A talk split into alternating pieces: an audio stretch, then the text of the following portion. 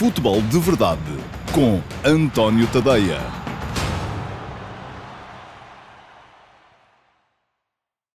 Olá, muito bom dia a todos. Eu sou o António Tadeia e este é o QA, pergunta e resposta de sábado, dia 19 de setembro de 2020, um, que eu estou a gravar ainda na sexta-feira, dia 18. Portanto, gravo ainda antes de começar o uh, campeonato e antes desses dois jogos que um, hão de ter decorrido ontem para vocês que estão a ver, o Vitória Sport Clube Bessade e o Futebol Clube Famalicão Benfica. Mas, uh, de qualquer modo, uh, a emissão vai para o ar no sábado ao meio-dia e meia, como vai sempre todas as semanas. Um, o futebol de verdade uh, acontece de segunda a sexta-feira, sempre ao meio-dia e meia, em todas as minhas redes sociais: Facebook, Instagram, Twitter, YouTube, Dailymotion e no meu site, antonio.com. Está também disponível sob o formato de podcast.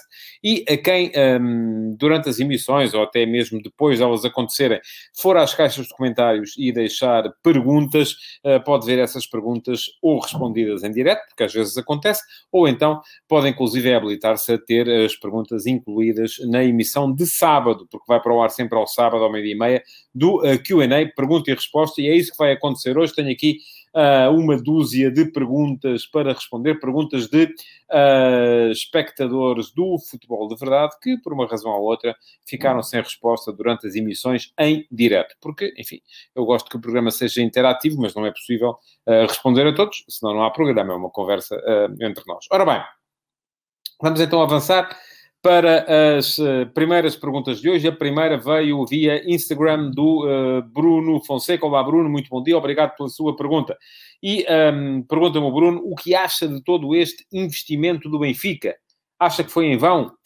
Bom, Bruno, uh, vamos lá ver. O investimento não foi feito para um jogo. Eu percebo que a lógica mande que este jogo tenha sido muito importante o jogo que o Benfica perdeu contra o PAOK, que ditou o afastamento da fase de grupos da Liga dos Campeões e também a impossibilidade de angariar os cerca de 50 milhões de euros que, uh, mal por mal, o Benfica iria, uh, com certeza, pelo menos isso, receber por participar na fase de grupos da Champions, mas o investimento não foi só para aquele jogo. Enfim, ninguém garantia que, chegando aí, gastando como o Benfica gastou 80 milhões em reforços, eh, que o Benfica iria garantir desde logo a presença na fase de grupos da Champions.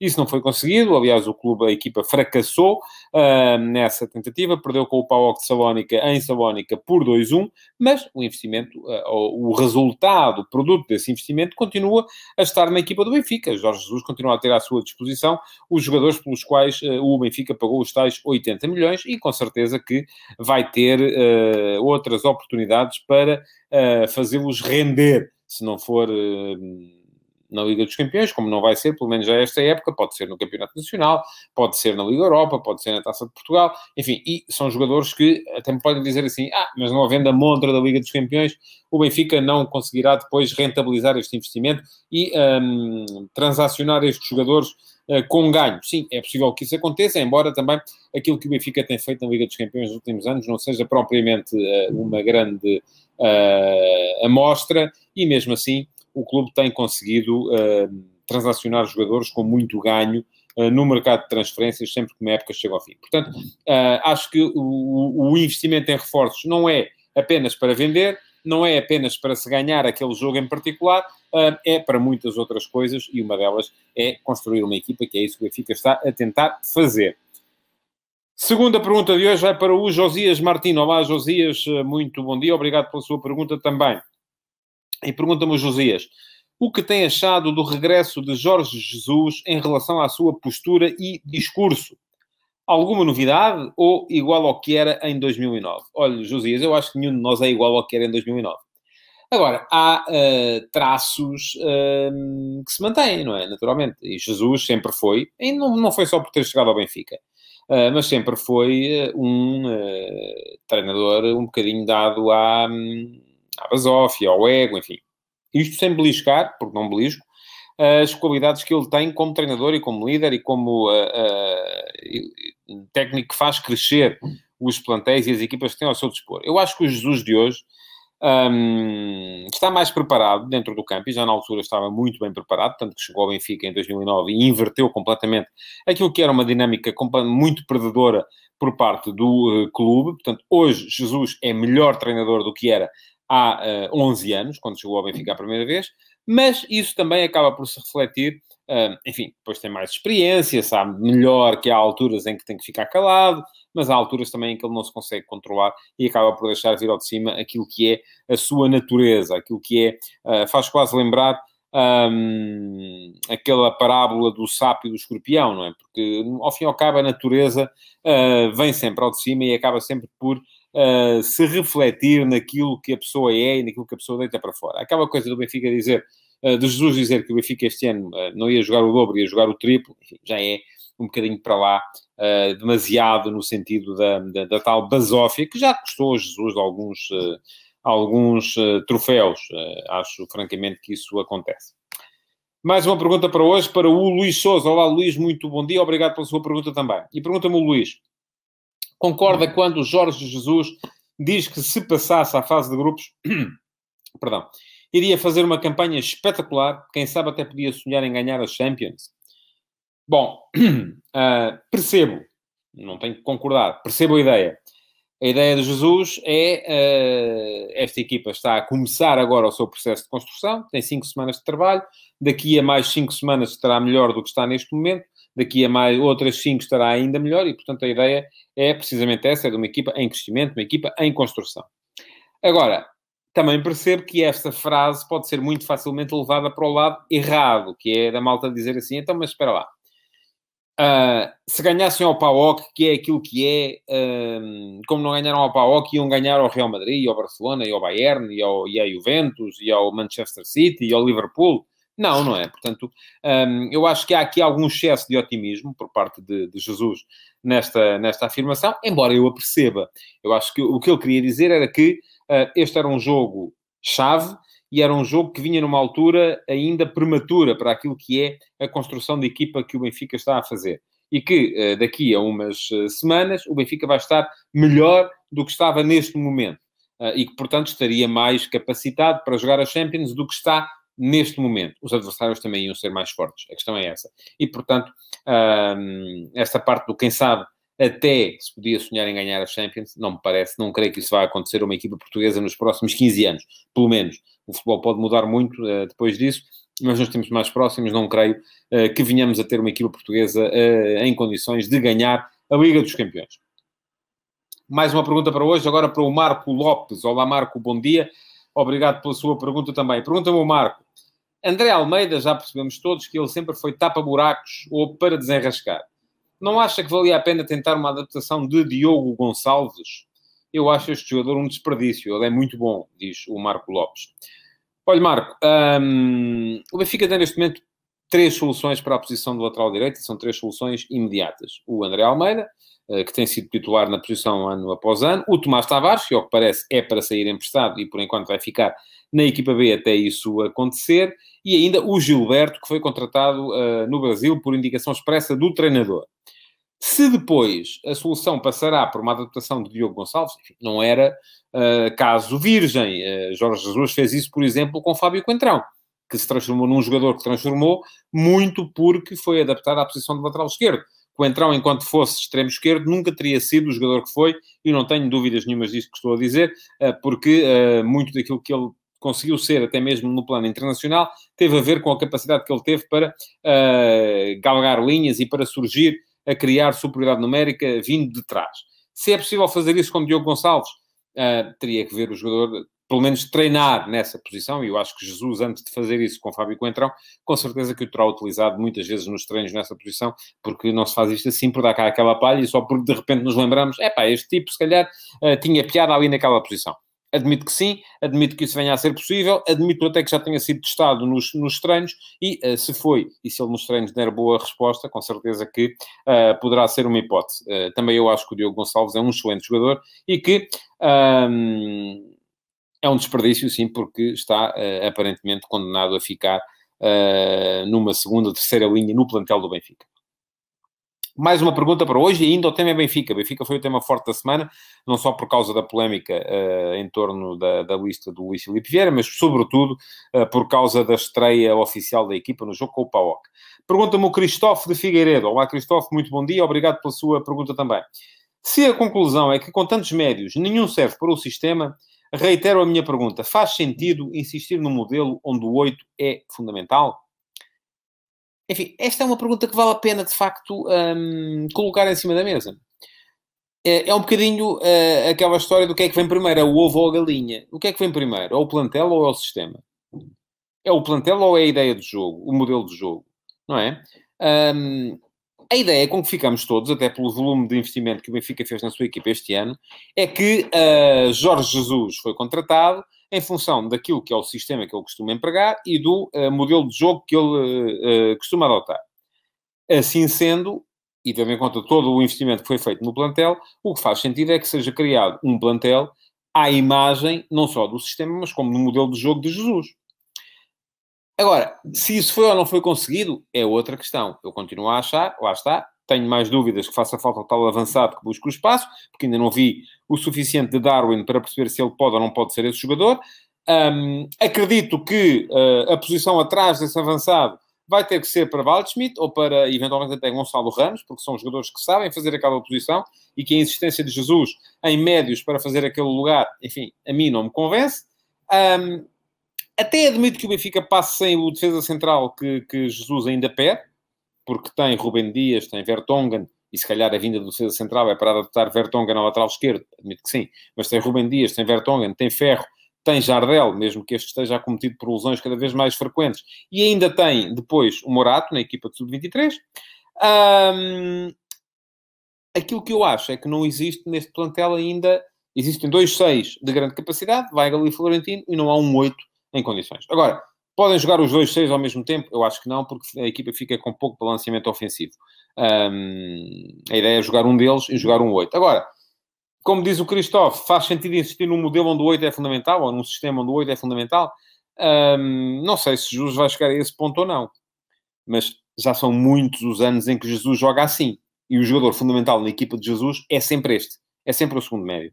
Foi assim no Benfica uh, com o Itzel, foi assim no Benfica depois, mais tarde, com Enzo Pérez, uh, foi assim no Sporting com Adrian, foi assim no Sporting com Bruno Fernandes, enquanto ele foi adaptado a esta posição e não apareceu mais como, como 10 ou como segundo avançado. Um, foi assim muito também no, no Flamengo com Gerson e uh, há de continuar a ser assim sempre em todas as equipas de Jesus. se faz sentido insistir, isso vai ter que ser ele a decidir. Agora, hum, não vejo que este plantel se adapte muito melhor uh, em qualquer outro sistema. Aliás, aquilo que vimos em Salónica foi algo mais próximo do 4-2-3-1 um, ou do 4-1-4-1, vamos lá, porque Tarapte raramente ficava junto a Weigl, a Weigl uh, mas uh, parece-me que outro sistema não vai melhorar muito aquilo que é a falta de um bom segundo médio, um médio para, todo o, para todos os papéis. Mais uma pergunta para hoje, vai para o Pedro Miguel Starco. Olá, Pedro, bom dia, obrigado pela sua pergunta também. E pergunta-me o Pedro: não é preocupante em dois anos consecutivos as equipas portuguesas serem eliminadas por equipas que não são dos Big Five? Os Big Five, para quem não sabe, vou dizer, são os cinco maiores campeonatos da Europa, a saber, Inglaterra, Espanha, Itália, Alemanha e França. E, de facto, na época passada, o Futebol Porto foi eliminado pelo Krasnodar no play-off, da Rússia, no play-off da Liga dos Campeões. Este ano o Benfica foi eliminado uh, ainda na terceira pré-eliminatória uh, pelo PAOK Salónica da Grécia. São campeonatos que valem menos do que o português. Agora, a questão, eu divido a, sua, a resposta à sua pergunta, Pedro, em duas, em duas partes. Primeira parte, é preocupante? É, porque está a revelar que estamos a perder qualidades, de facto. Uh, se num ano o segundo classificado do Campeonato Português fica fora afastado por, eh, pelo terceiro do campeonato russo, a coisa complica-se, não é? Se no ano seguinte o segundo classificado do campeonato português uh, volta a ser eliminado, desta vez pelo segundo classificado do campeonato grego, se calhar não valemos tanto como achamos que valemos.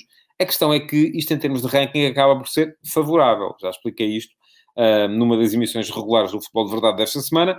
Porquê? Porque, uh, em vez do Benfica ir para a Liga dos Campeões onde os pontos são muito mais difíceis de obter, vai direto para a Liga Europa, onde os pontos são mais fáceis de conseguir. E uh, em boa parte, a ultrapassagem que Portugal conseguiu à Rússia no ranking do ano passado deveu-se a isto, ao facto de Portugal ter quatro equipas uh, no, uh, na fase de grupos da Liga Europa e apenas uma na fase de grupos da Liga dos Campeões. Este ano veremos se Portugal é capaz de repetir a gracinha.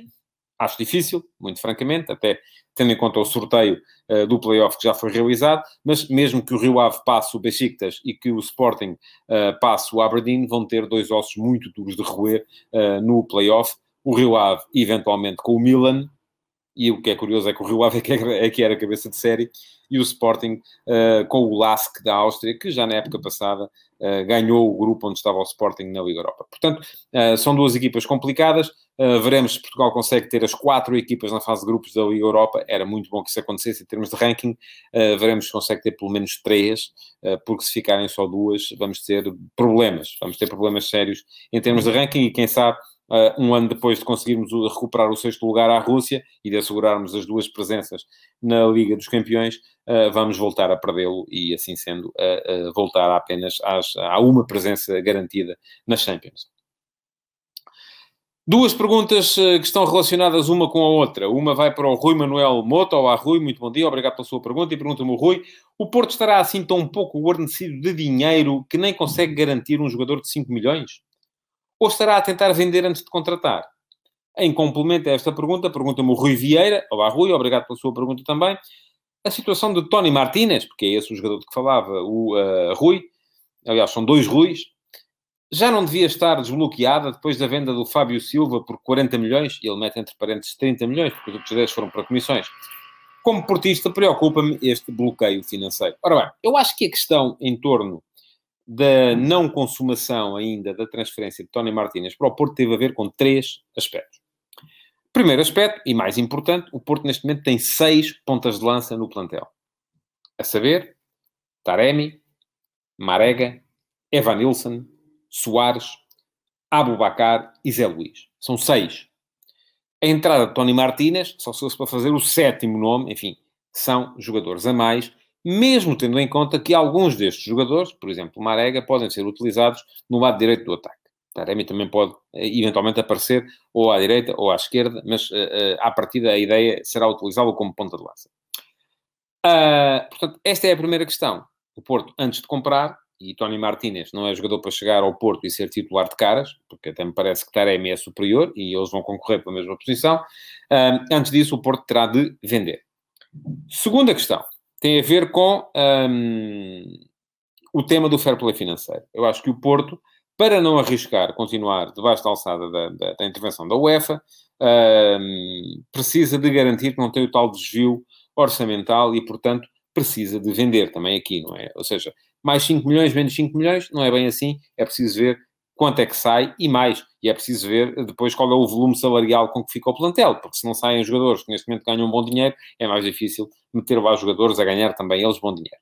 Terceira questão e última, parece-me que também, embora esta, no meu ponto de vista, seja menos importante, Parece-me que também, uh, face a todo este impasse, o Porto não terá feito tudo uh, para garantir os jogadores esta semana. Porquê? Porque o Famalicão começava a jogar contra o Benfica.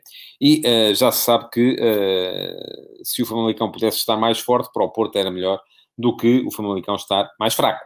Uh, Podem-me dizer, ah, mas isso é um atropelo à verdade desportiva. Não considero que seja. Enfim, as transações são feitas quando são feitas e a partir do momento em que o grave era se o jogador já tivesse assinado, já tivesse sido contratado e continuasse a jogar pelo Famalicão. Aí sim parece-me que era grave, mas mesmo isso temos sob a forma de empréstimos. Ora bem, mais uma pergunta que tem a ver com Porto e Benfica também. E essa vem do Pedro Vaz e veio via YouTube. Olá, Pedro, bom dia, obrigado pela sua pergunta. E pergunta-me o Pedro, o que achou das declarações do André Vilas Boas sobre o Benfica?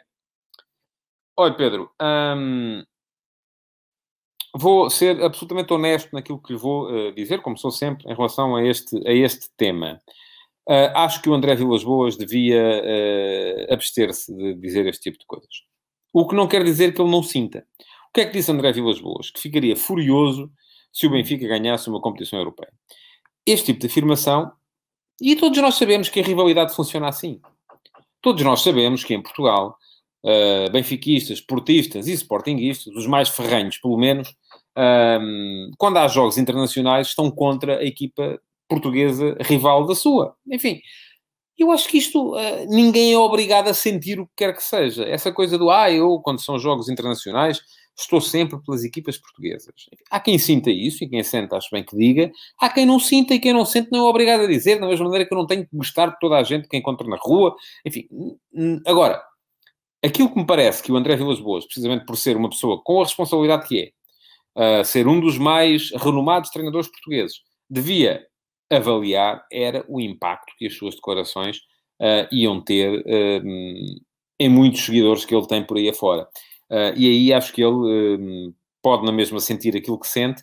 Vão dizer, ah, mas isso é uma hipocrisia. Se ele sente, porque é que não diz?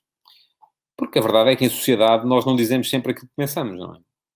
Uh, não dizemos às pessoas, se as achamos chatas, não vai, pá, és um chato de caraças, não é? Não, não se diz isto aos nossos amigos. É, vamos tentar que eles percebam e se tornem, se calhar, menos chatos, mas não, não, não tem que se dizer tudo aquilo que pensamos. Acho que há uh, aqui uma reserva de, uh, vamos lá ver, de tolerância social que deve ser sempre mantida. Mais uma pergunta de hoje para o Ruben Mateus. Quais as possibilidades do Rio Ave frente ao Besiktas? Obrigado, Ruben, pela sua pergunta também. Bom dia. Um, o que é que eu lhe dizer? Uh, enfim, eu acho que o Rio Ave não é favorito no jogo contra o Besiktas. Por várias razões. Primeiro, porque joga fora. Segundo, porque o Besiktas tem, de facto, um plantel mais forte, apesar da purga a que foi submetido uh, na época passada, em que, inclusive, ficou uh, mal no campeonato turco e não esteve sequer em condições de lutar pelo título. Não é o Besiktas que era de há 3, 4 anos, quando uh, chegou a jogar com equipas portuguesas nas competições europeias. Mas é ainda assim uma equipa capaz de assumir, do meu ponto de vista, até por jogar em casa, mesmo sem público, o papel de favorito face ao Rio Ave. Agora, há possibilidades reais do Rio Ave passar a eliminatória.